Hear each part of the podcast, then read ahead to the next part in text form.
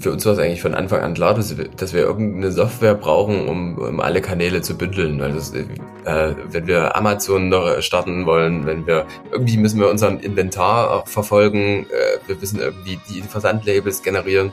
Und klar kann ich mir in Shopify äh, da alles mit Apps zusammenbauen und da gibt es eigentlich für alles eine Lösung. Aber äh, wir sind überhaupt gar keine Fans von, äh, von so Stücklösungen, sondern wir wollen eigentlich eine geile Lösung, die funktioniert. Ihr interessiert euch für E-Commerce? Dann seid ihr hier genau richtig.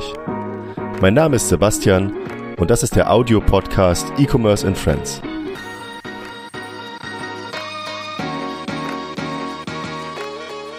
Heute zu Gast Christian Lein und Lenny Schlund von Daily Five.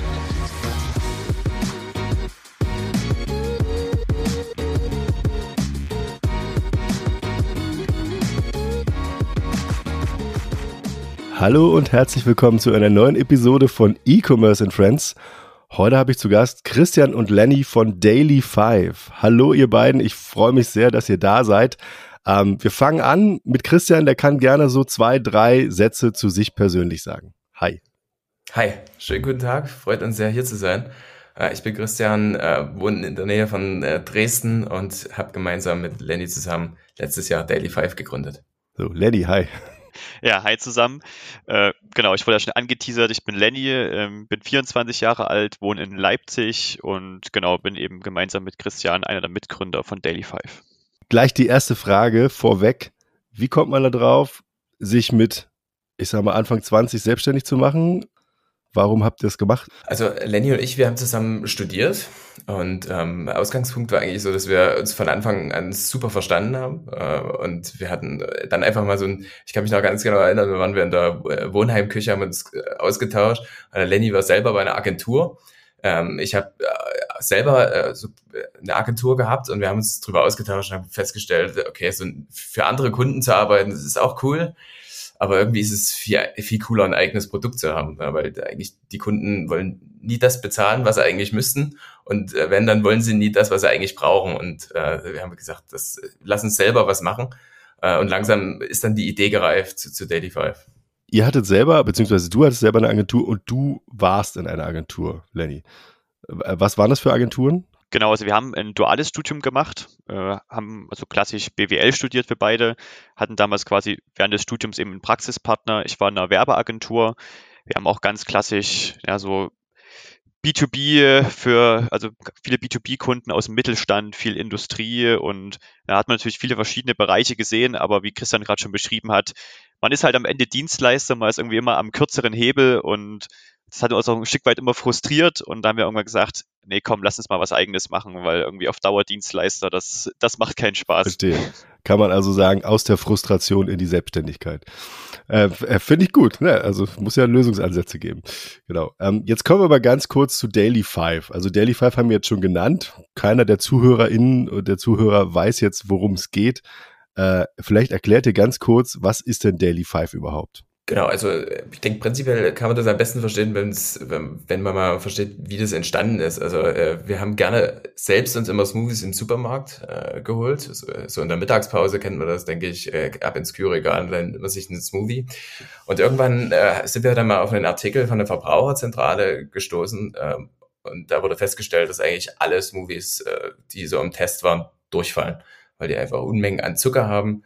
Ähm, wenn die, äh, wenn nicht, dann haben sie meistens keine Vitamine oder wenig Vitamine nachweisbar. Äh, und das war für uns so Ausgangspunkt zu sagen, gibt's da nicht eigentlich eine coolere Lösung? Oder wie eigentlich ist Smoothie ein geiles Getränk. Es ist äh, ne, Obst und Gemüse in bequemer Form. Aber die Lösungen, die es am Markt äh, gab, die haben uns nicht so richtig gefallen. Und das war so äh, der Ausgangspunkt dafür zu testen, kann man das nicht anders lösen. Und dann haben wir mit Pulvern rumprobiert und äh, am Ende ist Daily Five rausgekommen, ein Smoothie-Pulver, ähm, der funktioniert wie ein Proteinshake, äh, ähm, einfach Wasser, Pulver dazu, 30 Sekunden shaken und man hat einen frischen Smoothie. Okay, ähm, vielleicht zum Hintergrund. Ich habe äh, beide im, dieses Jahr auf der Veggie World in Berlin getroffen und fand das Konzept ganz, ganz beeindruckend, weil es viele, viele Vorteile in sich vereint, finde ich. Auf die können wir gleich nochmal schauen. Das heißt also, ihr habt euch gedacht, hm, ehe wir jetzt hier zu Hause stehen oder irgendwie in den Supermarkt gehen und uns da mit frischen Produkten einen äh, frischen Smoothie zubereiten, machen wir das in Pulverform. Wie funktioniert das? Also was ist sozusagen der, nennen wir es jetzt mal, der Produktionsvorgang für so ein Pulver? Ja, da sage ich gerne ein paar Worte dazu. Also grundsätzlich setzen wir da auf gefriergetrocknetes Obst und Gemüse.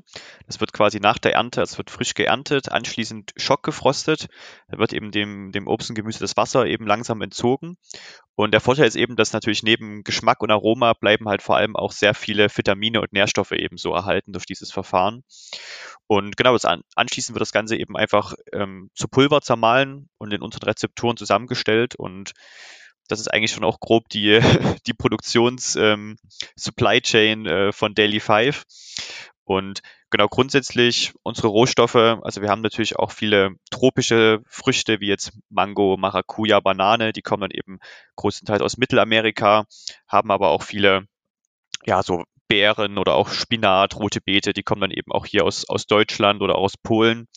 Und genau, wir haben auch einen Partner hier in Deutschland, in Hamburg sitzen, die dann eben auch für uns alles entsprechend gefriertrocknen und in unserem, nach unseren Wünschen auch quasi zubereiten und verarbeiten. Das heißt, ihr habt euch also einen, einen, einen Produzenten gesucht, der das für euch umsetzt, so wie ihr das gerne möchtet. Ihr macht das jetzt nicht zu Hause in der Waschküche, äh, sondern ähm, habt das in Auftrag gegeben und da gibt es jemanden, der das für euch produziert. Ähm, in welcher Stückmenge, kann man das sagen, oder in welchem Volumen wird da für euch produziert? Genau, also witzig, dass du sagst, weil am Anfang haben wir tatsächlich gedacht, wir machen das selber in der Küche. Aber wir haben da relativ schnell gemerkt, okay, das deutsche Lebensmittelrecht zieht uns da ein bisschen einen Strich durch die, durch die Rechnung. Ähm, und ja, wir, wir kommen selber nicht aus dem Lebensmittelbereich und äh, wir hätten uns das sicherlich das Know-how alles aneignen können. Und wir haben gesagt, am Anfang äh, arbeiten wir da lieber mit Partnern zusammen, äh, die uns äh, da alles zur Verfügung stellen. Ähm, und äh, ja, im ersten Step haben wir gesagt, wir wollen erstmal ein MVP bauen, äh, was, äh, um zu gucken, ist das überhaupt ein Markt oder äh, gibt es da einen Bedarf dafür? Und haben jetzt in der ersten Charge äh, ungefähr so 13.500 Smoothies ähm, bestellt, die jetzt aus, komplett ausverkauft sind. Smoothies heißt Päckchen. Also vielleicht müsst ihr, ihr müsst dazu wahrscheinlich erklären, in welcher Form die sozusagen zur Verfügung gestellt werden zum Schluss. Genau, also im Moment haben wir quasi so einen so ein Stickpack, so eine Einzelverpackung. Eigentlich kann man sich vorstellen wie bei einem Müsli-Riegel oder so vom Format ungefähr. Da sind sagen immer 30 Gramm Pulver drin. Das ergibt dann quasi ein Äquivalent von 250 Milliliter Wasser, also wie so die kleinen Smoothie-Flaschen, die man auch aus dem Supermarkt kennt am Ende. Und genau, davon haben wir jetzt am Ende ja genau knapp 14.000 Päckchen produziert in der ersten Charge. Das sind, waren etwa knapp 500 Kilogramm Pulver, also in, in Rohmenge. Wir hätten natürlich am Anfang auch gerne erstmal ein bisschen weniger gemacht, gesagt, komm, wir starten mal mit 1000 Stück rein, gucken mal, wie es klappt. Aber da macht der Produzent nicht mit, da sagen die, also für die Menge machen wir die Maschine gar nicht erst an. Und da haben wir schon lange gesucht, um dann jemanden zu finden, der wenigstens da im, im niedrigen fünfstelligen Bereich was mit uns macht und irgendwie nicht direkt 100.000 Stück und mehr äh, produzieren wollte. Und genau, dann schlussendlich sind wir dann erstmal bei der Menge rausgekommen. Ähm, 500 Kilo Pulver muss man erstmal verkaufen. Ähm, es ist ja jetzt kein Markt sozusagen, der keine Ahnung, das zulässt, dass man so einfach so hinschmeißt und dann jeder sagt, ja, komm, geil, das will ich jetzt haben. Ähm, also erste Frage, hm, in welcher Zeit habt ihr das verkauft? Weil ich glaube, wir haben jetzt gar nicht, wir haben jetzt gar nicht genau gesagt, wann ihr gegründet habt und wann ihr dann sozusagen loslegen konntet. Das wäre wär vielleicht auch noch zwei interessante Eckdaten. Ähm, und zum Zweiten, ähm, wie lange braucht man denn von der Idee über die Suche nach einem Produzenten bis hin zu dem ersten Päckchen, was man da verkauft? Also wie war das bei euch? Also wir sind im August letzten Jahres gegründet. Ähm, da haben wir die GmbH äh, gegründet und dann hat es noch ein paar Monate gedauert. Im November sind wir dann mit den Produkten richtig im Online-Shop gestartet. Ähm, und ja, also ich sag mal so, äh, unsere Eltern haben uns am Anfang auch ein bisschen verrückt erklärt, warum wir da 500 Kilo Pulver produzieren lassen. Äh, das, aber ja, jetzt also sozusagen in den letzten neun, zehn Monaten äh, haben wir dann die ganze, die Menge jetzt abverkauft. Ähm, und es ist auch notwendig, ne? Wir haben ja trotzdem ein MHD, was uns da am Nacken sitzt. Ähm, das hat uns natürlich auch so ein bisschen Druck gegeben. Ähm, ist mit Lebensmitteln natürlich immer ein bisschen schwieriger als jetzt mit anderen Fashion oder Co. dass wir, dass man da immer drauf achten muss. Ähm, wie, also wie, wie ist das mit dem Mindesthaltbarkeitsdatum, äh, was ja in Deutschland so ganz beliebt ist, was ja auch zum Teil auf Salz steht, was total schlau ist, finde ich. Ähm, so, kleiner Scherz am Rande, aber es steht ja überall im Grunde drauf. Ähm, wo, wonach richtet sich das? Äh, Gerade in dem Bereich, ich meine, wenn es gefriergetrocknet ist, das heißt also, es wird ja Wasser entzogen. Also wird auch sozusagen Bakterien die Möglichkeit genommen, sich dort äh, entspannt fortzupflanzen äh, oder sich irgendwie auszubreiten. Und es ist ja wahrscheinlich eben auf luftdicht versiegelt in diesem Päckchen. Also was genau sozusagen setzt dann dieses Mindesthaltbarkeitsdatum voraus? Äh, was steht dann da drauf? 15 Jahre haltbar, 10 Jahre, ein Jahr? Ja, also ganz so viel ist es leider nicht. Also wir haben jetzt sagen auf unsere erste Charge ein Jahr ähm, MHD gegeben gehabt. Grundsätzlich ist es so, wenn man sich jetzt die, die einzelnen Pulver anguckt, haben viele von denen schon auch eine Haltbarkeit bis ja, teilweise bis zwei Jahre oder sogar drüber hinaus, ne, also irgendwie 24, 36 Monate. Also sie ist schon relativ lang haltbar. Am Ende das Problem ist dann wirklich halt da, dass dann irgendwann auch der, einfach der Geschmack, das Aroma ein Stück weit verloren geht. Und ich meine, die werden jetzt nicht schlecht im klassischen Sinne, wie du es schon gesagt hast, durch die Gefriertrocknung. Es ist nicht so, dass die dann irgendwann anfangen zu schimmeln oder was auch immer. Ähm, genau, aber wir haben jetzt ein Jahr gegeben gehabt. Das war aber jetzt auch wirklich deswegen, wir haben jetzt noch keine Auslagerungstests dann damals machen können, noch keine Erfahrungen gehabt und haben dann erstmal auch mit unserem Produzenten, der hat okay, ein Jahr garantieren wir euch eben die Qualität. In der Zeit könnt ihr uns quasi auch haftbar machen, wenn da irgendwas schief geht. Und darüber hinaus ist sagen euer eigenes Risiko. Und haben gesagt, okay, dann machen wir erstmal das Jahr und dann gucken wir mal einfach, wie es jetzt nach dem Jahr quasi die, die Performance, kann man da vielleicht auch guten Gewissens 15 Monate oder 24 draufschreiben. Genau. Es ist ja tendenziell ein Produkt, was man gerade, weil es eben eben nicht im Kühlschrank ist äh, oder so. Wir kennen das jetzt so von Kaffeepulver oder so. Ich habe vorher mal überlegt, was habe ich denn für Produkte, die in Pulverform ähm, gekauft werden. Die kauft man ja tendenziell, wenn man sagt, ey, das ist was, was haltbar ist, ähm, was ich, was ich mir in den Schrank packen kann und wenn ich Bock habe, äh, ich mir einfach mal schnell mixen kann mit was anderem. Ähm, äh, weiß ich nicht. Meistens ja, wenn kann, gerade kein Apfel zur Verfügung ist wahrscheinlich oder so. Und dann mischt man sich das. Oder man nimmt es halt mit irgendwie auf der Reise, weil man da keine frischen Sachen mitschleppen möchte und dann eben seinen täglichen Smoothie ähm, sich mixen möchte. Das ist ja wahrscheinlich die Idee dahinter. Da könnt ihr gleich auch gerne noch irgendwie zum Produkt und zu dem, ich sag mal, Produktversprechen und dem, was es so an Vorteilen bietet, auch noch was sagen. Hm, wenn, wenn, wenn ich das jetzt mir irgendwo in den Schrank packe, also ich kann mir, kann mir gut vorstellen, selbst in drei Jahren, wenn ich das da noch rausnehme, ist das noch gut verzehrbar. Ähm, wie, wie testet ihr das? Also du hast gerade was von Auslagerungstests gesagt. Läuft sowas dann parallel? Das heißt also, ihr lasst was liegen und schaut, wie ist die Qualität nach zwei Jahren dann noch oder wie funktioniert das? Genau, also grundsätzlich, natürlich haben wir jetzt auch einfach getestet, okay, mal gucken, wie schmeckt das jetzt nach einem Jahr. Ich sage jetzt von der, von der alten Charge, na, das MHD ist jetzt eben quasi läuft jetzt so im Oktober gerade aus, so in, in dem Moment, wo wir sprechen. Und da haben wir natürlich einfach auch getestet, okay, wie ist es geschmacklich?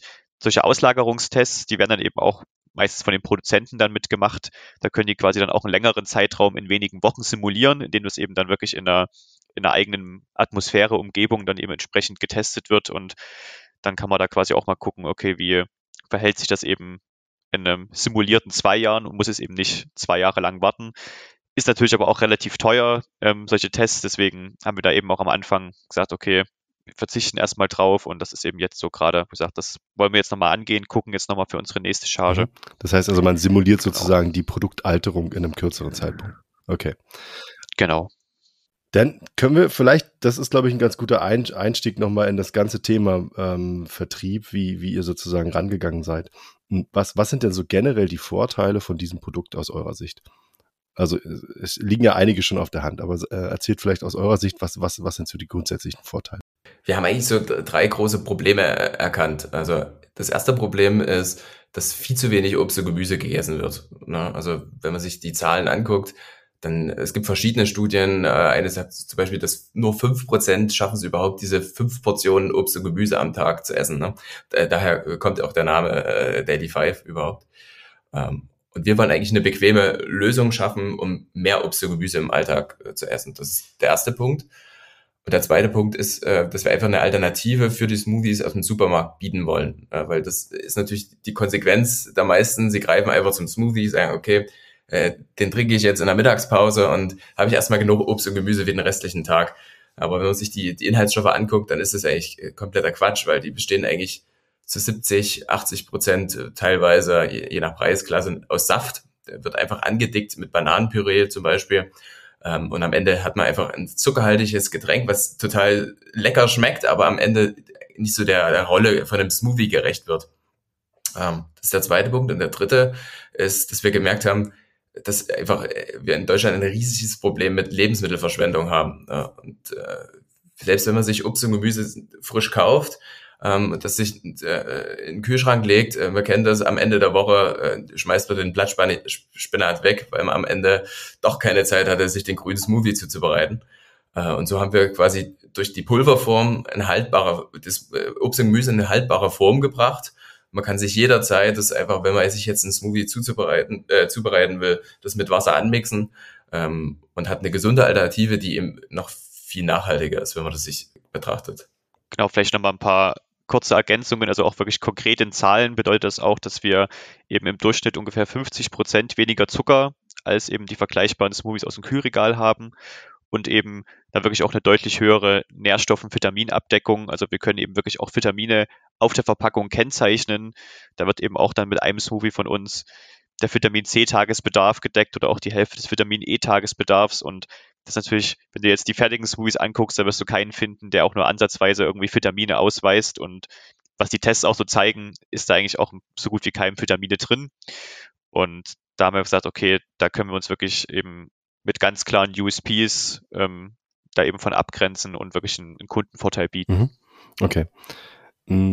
Die Nachhaltigkeit, die kann ich total nachvollziehen und, und, und auch, auch das Konzept, dass man sagt, okay, es, es wird zu viel verschwendet oder man, man nutzt dann sozusagen das nicht und dann ist es halt bequemer im Supermarkt sich irgendwie so einen süßen Smoothie in so einer, ich sag mal, auch wenig nachhaltigen Plastikflasche äh, zu holen, die dann auch wieder weggeschmissen wird. Mhm wie, wie schwer war es, oder also das ist jetzt vielleicht der falsche Ansatz.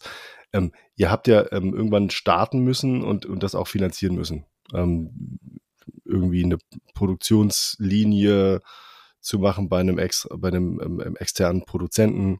Hm. Und dafür brauchst du ja auch Rohstoffe. Hm. Wo kommen die Rohstoffe? Also ich hätte mir ursprünglich gedacht, okay, ihr geht dann vielleicht irgendwie auf größere Ketten zu und sagt, Freunde, ihr habt doch mit Sicherheit ganz, ganz viel Obst und Gemüse, was ihr da aussortiert, weil das irgendwelche Stellen hat oder weil es irgendwie nicht mehr so schön ist, wie es eigentlich aussehen soll und der Kunde kauft es dann halt nicht mehr und dann müsst ihr es wegschmeißen. Und jetzt gibt's ja dieses ganze Thema Containern und, und, und, und Leute, die dann irgendwie sich Lebensmittel retten sozusagen aus, aus, aus, äh, aus dem Müll im Zweifelsfall, ja. Ähm, war das euer Ansatz ursprünglich oder bezieht ihr das ähm, oder die, bezieht ihr die Rohstoffe jetzt noch direkt von einem Großhändler? Ähm, oder lässt sich das überhaupt so umsetzen in Deutschland? Das ist ja auch noch so die Frage rein rechtlich, so Obst und Gemüse zu retten, um da dann ein anderes Produkt draus zu machen. Genau, also was du gesagt hast, es gibt ja verschiedene Ansätze. Einfach, wo greifen wir jetzt in der, in der Wertschöpfungskette ein? Ähm, man kann am Handel ein ansetzen. Da gibt es verschiedene Startups, die das machen. Ähm, verkaufen dann die abgelaufenen Lebensmittel, die eigentlich noch gut sind. Äh, wir setzen ähm, am Anfang an. Also äh, wenn man sich die Zahlen guckt, sieht man eben auch, wie viel Obst und Gemüse geht schon bei der Produktion verloren. Ne? Also welche gehen gar nicht erst in die, in die weitere Wertschöpfungskette, weil sie zu groß sind, zu klein sind, ähm, nicht, nicht der Handelstauglichkeit äh, äh, entsprechen. Und genau mit, da arbeiten wir zusammen. Also äh, wir haben verschiedene Lieferanten, äh, die sich genau dieses Netzwerk aufgebaut haben. Ähm, und ja, deren Lieferanten wiederum sind total froh, äh, dass sie einen, einen Abnehmer haben von, für dieses, für diese B-Ware am Ende. Ähm, ja, weil es für viele einfach viel zu teuer ist, die aufzubereiten. Ne? Also für die ist es dann einfacher, ähm, die, die B-Ware, äh, die Biogasanlage zu geben äh, und das zu verwerten zur Energie weil es äh, die B-Ware am Ende gereinigt werden muss. Äh, die muss ja trotzdem die Qualitätssicherung sichergestellt werden. Äh, und wenn die dafür nur ein paar Cent bekommen, sagen die, das ist es mir nicht wert, da ver ver verfeuere ich das lieber und heiz damit, ähm, als das dann zu verkaufen. Und ähm, den Verwertungsweg bauen wir eben auf, um erstens den Lieferanten die B-Ware abzunehmen und dann äh, dem die, die Wertschöpfungskette wieder zuzuführen am Ende. Okay, das heißt, da gibt es jetzt schon eine bestehende Lieferkette ähm, für diese Ware in eure Produktion. Da habt ihr vermutlich Verträge gemacht mit diversen Lieferanten ähm, in unterschiedlichster Couleur.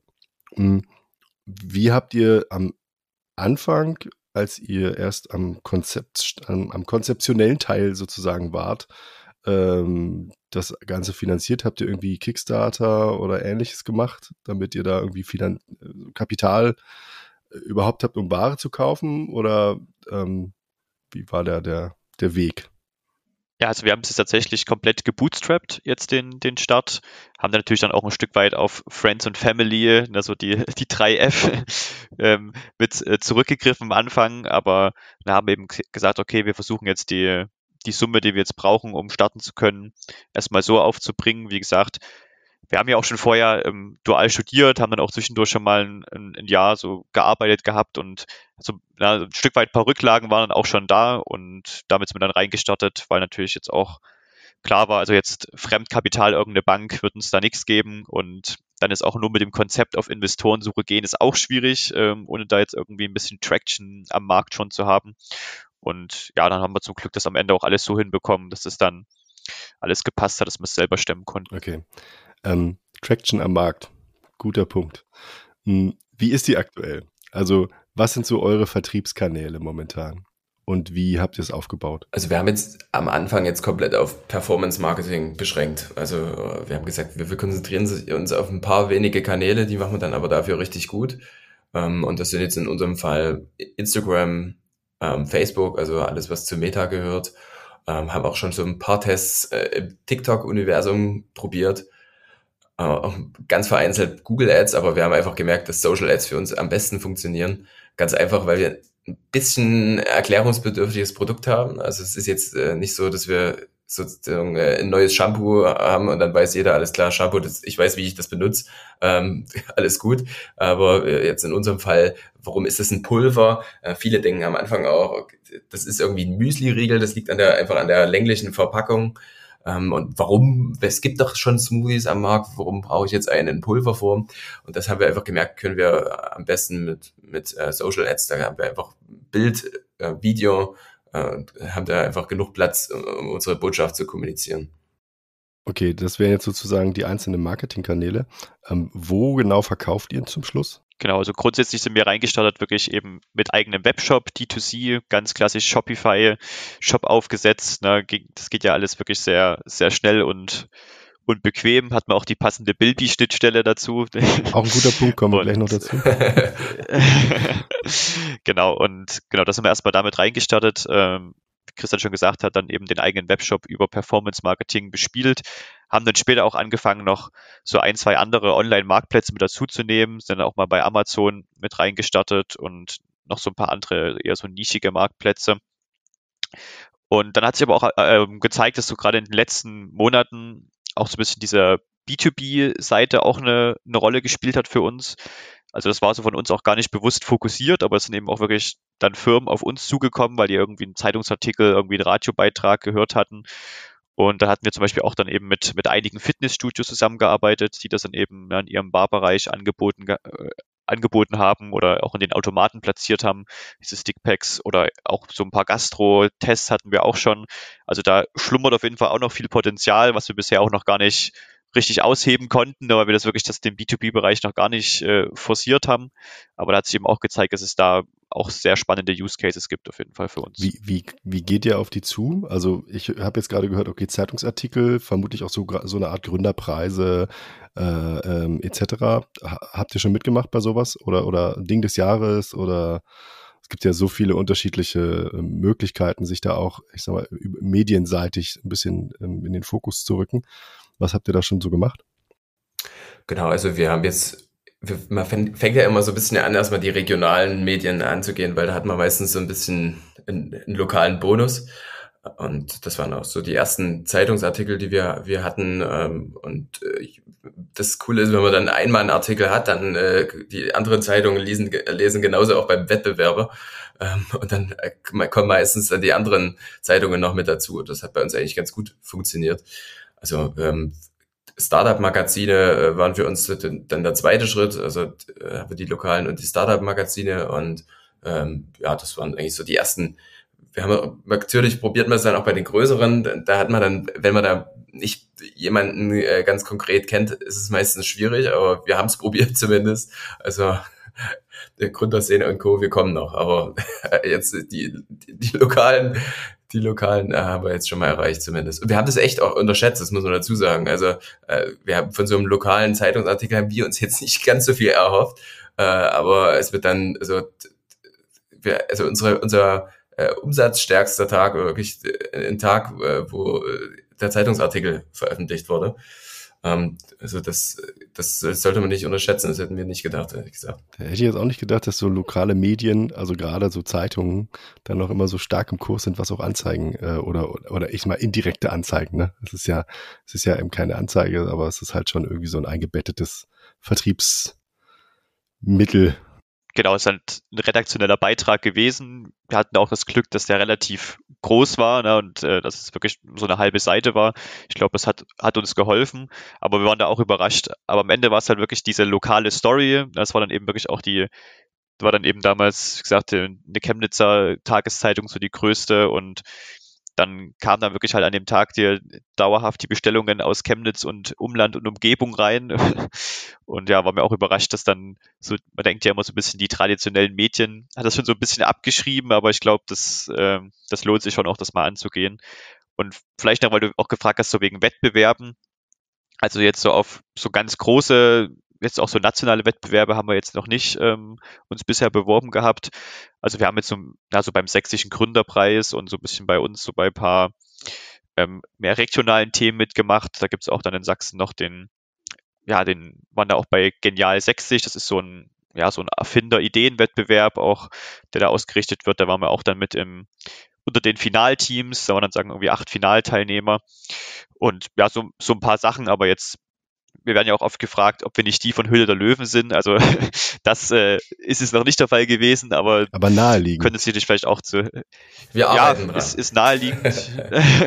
ist auf jeden Fall bestimmt für die Zukunft auch mal noch ein Thema, wo wir sagen, da können wir unser Glück auf jeden Fall noch probieren. Auf jeden Fall. Ist auf jeden Fall eine interessante Plattform. Es gibt ja bei Bilby einige Höhle der Löwen Startups, ähm, die, die uns hier nutzen, ähm, zum Beispiel im Zusammenhang äh, mit Shopify.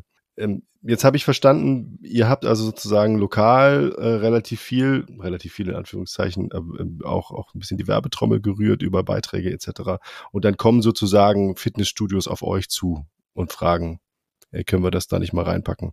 Ihr geht jetzt nicht aktiv dahin und sagt, hey, wir haben hier unsere Sticks, wollte die mal irgendwem hinschmeißen. Das äh, ist wahrscheinlich nicht der Fall. Also wie viel Manpower habt ihr denn im Unternehmen aktuell? Vertrieb ist natürlich immer extrem aufwendig äh, und also das ist, äh, da haben wir auf jeden Fall noch, noch viel Potenzial. Also wie Lenny sagt, wir sind eigentlich noch gar nicht so auf andere zugegangen. Also das, was jetzt, das wir jetzt gemacht haben, ist eigentlich nur inbound, also alles Unternehmen, die uns angefragt haben. Und äh, wenn, wenn das schon läuft, dann kann man, sind, das steht bei uns auf jeden Fall auf der Agenda, da noch vertrieblich auch stärker zu werden, ähm, weil man dann natürlich dann auch viel höhere Abnahmemengen hat als jetzt im E-Commerce, äh, B2B, äh, B2C-Bereich. Ähm, also das, da liegt noch ganz viel Potenzial.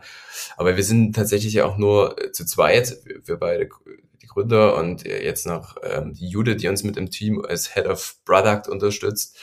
Ähm, dann, ja, wir müssen immer gucken, wie bündeln wir unsere, unsere Kräfte. Äh, am Ende haben wir 20 Jobs vom Buchhalter bis zum Performance-Marketer.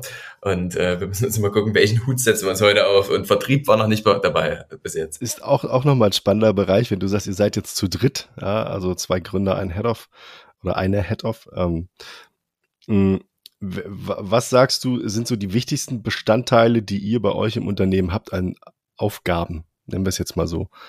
Ähm, also du hast ja gesagt, Produkt, Sales, Buchhaltung. Gibt es noch was? Ja, also genau, also dadurch, dass wir quasi den kompletten, die komplette Produktion ausgesourced haben, ist das schon mal, also ist das nicht unser Tagesgeschäft, sondern da können wir uns eben auf die Partner dann verlassen. Äh, aber im Prinzip ist eigentlich unsere Kernaufgabe ist das Marketing. Ähm, das ist da, äh, da konzentrieren wir uns eigentlich den ganzen Tag drauf. Also das heißt, Creatives zu entwerfen, ähm, das Media Buying, ähm, dann zu optimieren. Das ist ja immer, am Anfang haben wir gedacht, Kampagnen hochladen, äh, Werbeanzeigen gestalten, laufen lassen und dann läuft's. Äh, aber das, das ist ja nicht so, haben wir festgestellt. das, ja, die Arbeit beginnt eigentlich dann, wenn man, wenn es ums Optimieren geht und zu gucken, welche Botschaft funktioniert, welche Creatives nicht. Ähm, und genau, und dann muss man natürlich ja, auch noch trotzdem noch um die Supply Chain sich gekümmert werden, äh, wie die nächste Charge, ähm, äh, welche Partner brauchen wir da, äh, welche Rohstoffe wollen wir diesmal verwenden? Und äh, die Produktentwicklung selbst, dann da machen wir dann immer so regelmäßig Sessions, also wir treffen uns dann einfach äh, und arbeiten dann mal äh, ein, zwei Tage am Stück ähm, dran und probieren und testen. Das heißt, das liegt doch bei euch, ihr, ihr probiert euch dann durch, es geht weniger darum, wie das dann produziert wird, sondern eher darum, wie es zum Schluss schmecken soll und ähm, wie es wirken soll, wie es aussieht, rein optisch. Richtig? Okay. Okay. Ähm, jetzt habe ich bei euch auch gesehen, das ist ja irgendwie auch ein wichtiger Bestandteil, obwohl ich glaube, das kann man sich natürlich auch irgendwie anderweitig besorgen. Ähm, ihr äh, habt bewusst darauf gesetzt, auch ähm, zu diesen ähm, ich weiß gar nicht, ob das jetzt eine Warenkorbsteigerung ist oder einfach nur eine Sache, die man dann dazu gibt, zu diesen Packages ähm, so einen Shaker dazu zu geben, damit man sich wahrscheinlich dann direkt mit Wasser vor Ort, zack, das mischen kann. Ist, äh, also hat das was gebracht aus eurer Sicht? Ist das was sozusagen, ähm, was den Kunden eher dann noch dazu animiert hat, was zu kaufen, oder ist das nur so ein nices Goodie? Aus unserer Sicht ist es wirklich ein war das eine, also ein super Griff. Ich denke, das kann man auch jedem anderen Startup mitgeben, weil, also wir haben halt gemerkt, wir dachten auch am Anfang, naja, so ein so ein 0815 Proteinshaker hat doch mittlerweile auch jeder zu Hause, der irgendwie mal einmal im Fitnessstudio für drei Monate angemeldet war. Ich aber keinen, viele haben dann doch, genau, also ja, viele haben das auch gemerkt, viele haben sowas dann doch irgendwie nicht und gesagt, naja, warum bieten wir nicht einfach dann auch einen Shaker mit an? Na, dann haben wir natürlich direkt eben gleich die, die Linie, dass es direkt abgemessen ist. Dann muss man nicht erst anfangen, irgendwie jetzt hier zu gucken, dass ich die richtige Menge Wasser habe. Und da haben wir eben auch geguckt, dass wir natürlich einen schönen Glasshaker auch bekommen. Und das ja, ist super beliebt. Also bemerkt auch, dass da die Tendenz immer zu unserem, wenn man sagen, ein Starter-Set mit Shaker. Und das ist auf jeden Fall unser Bestseller auch gewesen. Und das ist natürlich am Ende auch für den Warenkorb super. Na klar, das ist natürlich auch noch die, die, der zweite Punkt. Äh, für alle, die sich überraschen lassen wollen, bleibt bis zum Schluss dran. Äh, wir sagen noch was zu dem Shaker und zu, zu dem Rest. Da kommt ganz am Ende noch eine kleine Überraschung. Genau. Ähm, ich bin jetzt ein bisschen abgedriftet in, in, in Richtung Produkt wieder, aber ich äh, möchte eigentlich so gerne ein bisschen hören, wie, wie ihr sozusagen an eure Zielgruppe rankommt. Das ist eigentlich so das Spannende. Mm, also ihr, ihr, ihr versucht sozusagen zu dritt äh, oder zu zweit Produkt weiterzuentwickeln. Ihr habt aber schon gesagt, okay, das, das, was am wichtigsten eigentlich ist, neben den Bereichen, die man sowieso so beackern muss, ja, ob nun Buchhaltung, äh, Personalthemen habt ihr jetzt gar nicht so krass, weil ihr seid noch nicht so viele. Ähm, Sales ist klar, äh, aber Marketing ist halt wichtig. Ne? Ähm, was, was ist denn aus eurer Sicht sozusagen wichtig, wenn man ein D2C-Produkt hat, was man an den Markt bringen möchte? Hm, was muss ich beachten? Also was, was muss ich als erstes betrachten aus eurer Sicht? Es ist natürlich jetzt ein bisschen spitz, weil es ist Lebensmittel, das ist nochmal ein bisschen spezieller als Fashion oder irgendwelche Spielsachen und so. Aber worauf sollte ich denn schon achten? Also ist es eher so der Wettbewerb? Ähm, muss, ich, muss, muss ich mich damit auskennen, ob es jetzt noch 20 andere gibt, die Pulver-Smoothies verkaufen oder ist mir das eigentlich egal, weil meiner ist sowieso der beste und ähm, über welchen Kanal spreche ich die an? Was ist so der erfolgreichste Kanal vielleicht? Also was sind so die, die Themen, mit denen ihr euch da beschäftigt? Ja, also die Problematik, die wir so ein bisschen hatten oder eigentlich noch haben, also wir, sind ja noch im Lernprozess, ähm, ist eigentlich, dass unser Produkt natürlich für alle eigentlich super spannend ist. Also wir haben ein Massenprodukt. Also das hat jetzt nicht eine bestimmte Nische, die das interessiert, ähm, und jetzt ist natürlich die Herausforderung, dass man nicht einfach an den Markt gehen kann äh, und, und, sofort alle adressiert, sondern wir hatten ein, ein ganz kleines äh, Marketing-Budget am Anfang. Wir sind ja kein, kein Mars oder wie auch immer, ähm, sondern wir müssen ja ganz, ganz genau überlegen, auf wen fokussieren wir uns und wer ist am Ende der, der am meisten Interesse und die höchste Kaufbereitschaft an unserem Produkt hat. Und äh, wir haben dann einfach angefangen, so verschiedene Zielgruppen zu testen mit den Creatives. Also sowohl was die Gestaltung angeht, als auch äh, das Tag die Targetierung im Ads Manager. Und haben einfach geguckt, welche Zielgruppe erreicht die besten Ergebnisse. Und das äh, war teilweise dann auch überraschend, weil wir eigentlich so die klassische Zielgruppe, wo man jetzt denkt, äh, die interessiert sich dafür, die war es am Ende gar nicht, sondern wir hatten zum Beispiel auch Kampagnen für ähm, äh, Personen laufen, die sich für ähm, Abnehmen interessieren. Ne? Also äh, weil unser Smoothie total wenig Kalorien hat ähm, und einfach so ein gesunder Snack ist. Und das hat total super funktioniert und äh, das, also das, äh, das machen wir auch weiterhin so, einfach äh, verschiedene Zielgruppen mit verschiedenen Botschaften anzusprechen, zu gucken, was funktioniert am besten und dann immer weiter zu optimieren und das, in dieser äh, Zielgruppe äh, dann das Budget immer weiter zu erhöhen. Auch. Ähm, was ist der stärkste Marketingkanal, den ihr habt? Meta auf jeden Fall, also Facebook, Instagram. Meta, Insta, Facebook, okay. Ähm, also Zielgruppe auch demografisch vom Alter her irgendwie eingeschränkt oder ist es eigentlich egal? Also da kann man bei uns schon auf jeden Fall einen Trend erkennen. Also erstens ist es ganz klar ein weibliches Produkt. Also wir haben schon zu 80 Prozent äh, weibliche Kunden und auch die Altersgruppe ist es eher so Anfang 30 bis Mitte, Ende 40. Also es ist auch nicht die, das ist jetzt eben auch aufgrund, was natürlich ein bisschen preisintensiver ist und na, auch Bioqualität und so, es ist nicht das klassische Studentenprodukt. und na, natürlich, also deswegen sind wir da schon auch eher in so einer, ja, irgendwo 30 bis 45 ähm, Zielgruppe weiblich, das können wir schon relativ gut eingrenzen, aber wie Christian dann schon gesagt hat, gerade wenn man dann wieder spitzer noch reingeht in die Sache, dann gibt es da auch noch viele Unterscheidungen. Also wir haben dann auch schon gemerkt, irgendwie, es gibt dann die, die Wander- und Camping-Zielgruppe, die das spannend findet, weil man es irgendwie mitnehmen kann. Aber auf der anderen Seite gibt es eben auch die, die Leute, die abnehmen wollen, die Sportler, wie auch immer, da sind wir immer am Testen. Ähm, aber es klingt halt auch so, als wäre es dann sozusagen ein Produkt für Leute, die gerade jetzt in, in dem Alter sind, wo sie feststellen, ey, ich muss was für meine Gesundheit tun, habe auch das Geld dafür und so komischerweise weiblich. Also komischerweise in Anführungszeichen, äh, weil es tatsächlich ja eher so, dass die weibliche, ja. das weibliche Geschlecht sich eher so viel früher dafür interessiert, sich gesünder zu ernähren als die Männer. Das ist jetzt auch kein Geheimnis. Genau, also ist eigentlich, wie du es wie gesagt hast, wenn man das jetzt so, so personamäßig jetzt eingrenzen würde von der Zielgruppe, ist es halt, sind eben die Leute, die interessieren sich für das Thema gesunde Ernährung, haben da schon auch einen bewussten Umgang mit dem Thema, haben wir vielleicht eben nicht so viel Zeit im Alltag, beruflich oder aufgrund von Familie, Kinder, wie auch immer. Und haben da auch eben nicht die, Lust, die Lust, sich irgendwie vielleicht früh oder abends an den Mixer zu stellen und erstmal eine halbe Stunde äh, zu schnippeln und den Smoothie zuzubereiten. Und ich glaube dann gerade für die na, ist es dann eben eine, eine bequeme, schnelle Lösung, die aber eben trotzdem auch die, die Nährwerte bringt und auch die Qualität hat, die eben da die Zielgruppe auch von ihren Produkten erwartet. Genau. Wie bekommt ihr es hin, dass der Kunde, den ihr schon mal teuer bezahlt habt über Performance Marketing, dann auch nochmal bei euch nachkauft? Also wenn das Produkt gut ist und er ist davon überzeugt, dann ist klar, dass er nochmal kommt, weil er sagt, ey, genau da, das will ich haben. Ähm, habt ihr ein, bietet ihr ein Abo-Modell an oder gibt es da andere Möglichkeiten sozusagen, dass der Kunde sich das, dass er erinnert wird, hey, da war doch was. Genau, also prinzipiell haben wir natürlich auch ein CRM, also wir nutzen da Klaviyo in dem Fall, um, um äh, E-Mail-Kampagnen zu fahren und da auch so ein bisschen, äh, ja, wir können, wir können ja ganz gut sehen, welches Set ist bestellt, äh, wie oft wird unser Smoothie im, im Durchschnitt konsumiert und wir dann einfach, äh, wenn der Zyklus jetzt wieder dran ist, äh, im Nachkauf äh, stimulieren. Wir sind da, äh, ehrlich gesagt, auch äh, ganz am Anfang, also wir, da ist noch ganz viel Potenzial, auch was das angeht. Ähm, da müssen wir noch viel besser werden. Ansonsten haben wir jetzt auch ein, ein Abo-Modell geplant, das wird jetzt auch bis Ende des Jahres ausgerollt. Ähm, der Kunde hat dann natürlich einen preislichen Vorteil, kriegt äh, 15% Rabatt und äh, kann dann selber bestimmen, in welchem Intervall er wieder bestellen möchte. Genau, das, äh, das kommt noch bis jetzt noch nicht, aber. Bis Ende des Jahres, okay.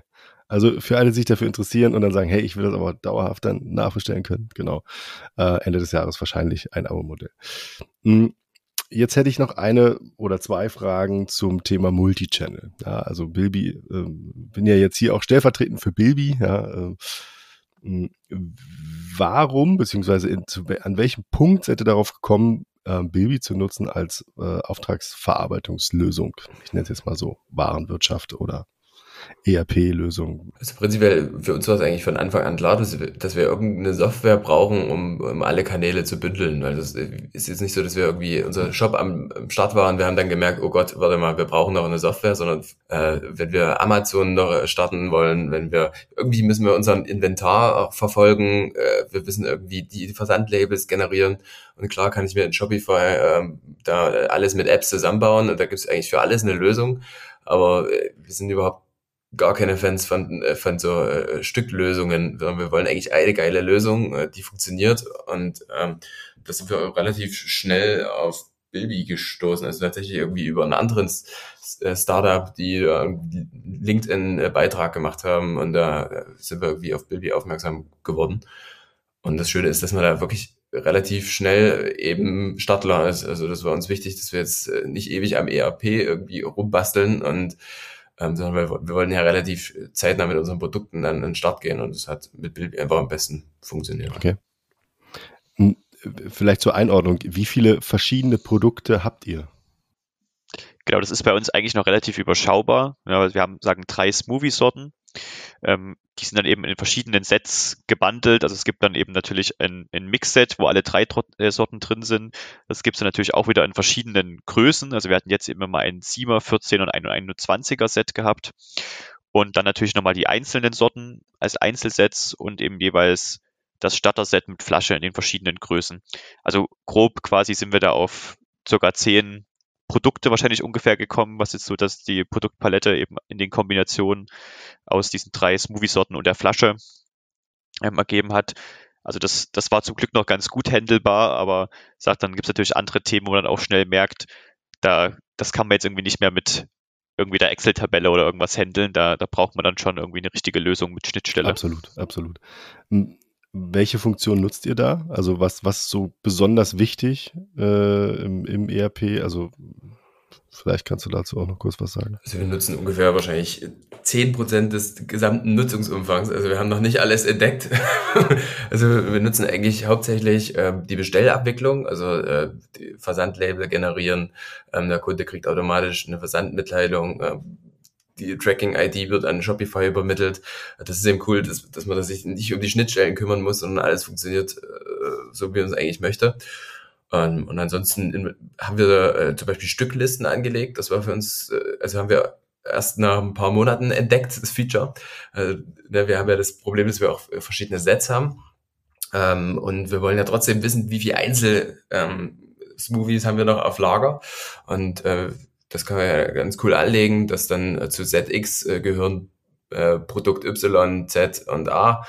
Ähm, und das wird dann immer äh, nach jeder Bestellung richtig wieder berechnet. Und äh, das ist so eigentlich sind so die hauptsächlichen Features, die wir nutzen. Und vermutlich ein Bestandsabgleich genau, oder genau. ähnliches, genau. wenn ihr auf Amazon oder so unterwegs seid. Okay, verstehe. Ähm, Versand hast du gerade genannt. Das ist auch nochmal ein guter Punkt, so ganz zum Schluss. Wie versendet ihr eigentlich? Also macht ihr das aus dem Wohnzimmer raus, kriegt ihr da die 500 Kilo nach Hause geliefert und dann kippt ihr die einzeln in die Tütchen. Du lachst. ich verstehe nicht, warum du lachst.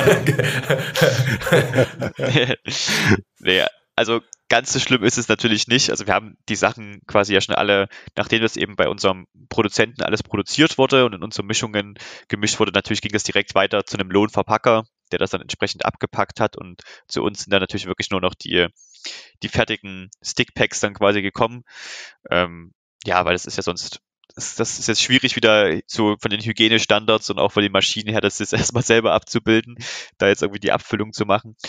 Und am Ende genau hatten wir eigentlich einfach einen kleinen Lagerraum. Da waren Sachen dann, da hatten wir irgendwie so sieben, acht Lagerregale, die standen dann voll mit den ganzen Kartons mit den verschiedenen Sorten. Und dann haben wir den Versand tatsächlich auch erstmal komplett selber gemacht. Wie gesagt, wir waren ja dann jetzt zu dritt im Team, da konnte man sich immer noch ganz gut reinteilen. So jetzt irgendwie die Woche machst mal du oder die Montag, Dienstag machst du, äh, Mittwoch, Donnerstag ich oder wie auch immer. Gezogen für Montag, Dienstag. Und, ja, so genau, so ein bisschen Streichholz gezogen. Okay. Nee, und ja, es war ja auch von der von der Menge noch äh, überschaubar, so dass wir sagen können, okay, das konnte man noch gut handeln. Man sitzt jetzt nicht jeden Tag hier vier Stunden und packt nur. Aber jetzt am Ende sind wir auch an den Punkt gekommen, wo wir auch gesagt haben, okay, jetzt brauchen wir eben einen Fulfillment-Dienstleister, weil wenn du jeden Tag schon anderthalb, zwei Stunden nur Pakete packst, ähm, dann, ja, das, das, ist, das funktioniert irgendwie einfach nicht mehr. Und genau deswegen ist jetzt auch, also mit unserer nächsten Charge haben wir jetzt auch gleich direkt gesagt, da geben wir es von Anfang an auch komplett in, in Fulfillment-Hände dann das Ganze. Okay, wer macht das? Darf man das sagen? Also wir haben uns noch nicht entschieden. Der Bewerbungsprozess läuft Okay. noch. Okay, okay. Also für, für alle Fulfillment-Dienstleister, äh, äh, 3PLs, die hier so unterwegs sind, ja, Daily Five sucht noch. genau. Äh, ja, äh, vielen Dank auf jeden Fall für die Insights zu Daily Five, zu Marketing, äh, Konzeption, Produktion, Versand, Nutzung von Bilby. Ähm, jetzt würde ich gerne noch wissen, ähm, welche Tools nutzt ihr denn allgemein so täglich? Also Software-Tools, Cloud-Tools, SaaS-Lösungen? Die Top 3, jeweils von Christian und von Lenny. Ich liebe Software-Tools. Äh, Lenny hatte, wenn ich, wenn ich mir immer wieder komme und sage, ich habe ein neues Projektmanagement-Tool, dann äh, werden schon die Augen verdreht. Also Schlägt dir die Hände in den Kopf zusammen. Ja, also äh, wir nutzen gerade Asana, ähm, um uns so ein bisschen im Team zu organisieren und To-Dos hin und her zu schieben. Ähm, privat nutze ich total gerne Notion, ähm, um einfach Notizen zu, zu speichern. Äh, Also äh, Endgerät äh, übergreifend. genau, sozusagen. richtig. Äh, also wer ist auf irgendeinem Event, Konferenz und macht sich irgendwie Notizen und die braucht man dann irgendwie zu Hause und will sich die nochmal äh, irgendwie aufbereiten und sich äh, Links dazu bauen. Da ist Notion ganz cool. Ja, äh, was nutzen wir noch für Tools? Ähm, ja, wir sind auch ganz viel Slack jetzt gerade. Also da haben wir, sind wir von Teams zu Slack rüber gewechselt, weil uns das besser gefallen hat. Ähm, und da kommunizieren wir eigentlich so im, im Großen und Ganzen drüber. Okay. Top 3. Slack und Asana haben wir auch gewusst. Das ist Grundausstattung, Ja. glaube ich. ja, irgendwie schon gefühlt. Bei Lenny vermutlich ähnlich. Oder gar nicht so Genau, so- Software interessiert. also interessiert schon. Also ich bin auch immer Fan auf jeden Fall von, von coolen Lösungen, aber Christian ist da auf jeden Fall der, der da ständig irgendwie immer mit neuen Lösungen um die Ecke kommt, die er irgendwo in irgendeinem Podcast oder irgendwie bei irgendeinem bei irgendeinem Test irgendwie sich mal angeguckt hat.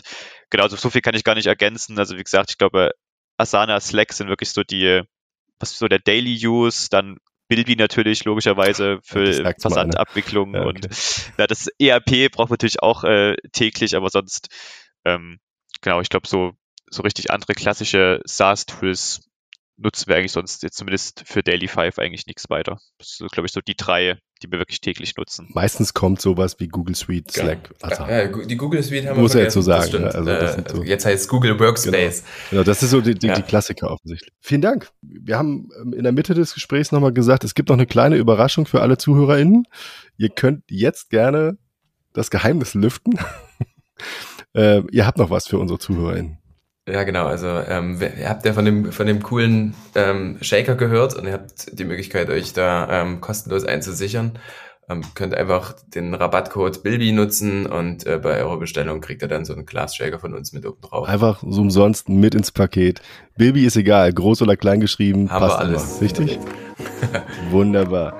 Vielen Dank, ihr beiden. Hat mir großen Spaß gemacht und ich wünsche euch und den ZuhörerInnen noch eine schöne Restwoche und alles Gute. Bis bald. Dir hat diese Episode von E-Commerce and Friends besonders gut gefallen und du möchtest gerne weitere Episoden hören? Dann lass uns gerne ein Abo da. E-Commerce and Friends ist eine Produktion der Bilby GmbH. Weitere Informationen zu Bilby und Bilby-Funktionen findest du auf bilby.io oder über unsere Social-Media-Kanäle auf Instagram, Facebook oder YouTube.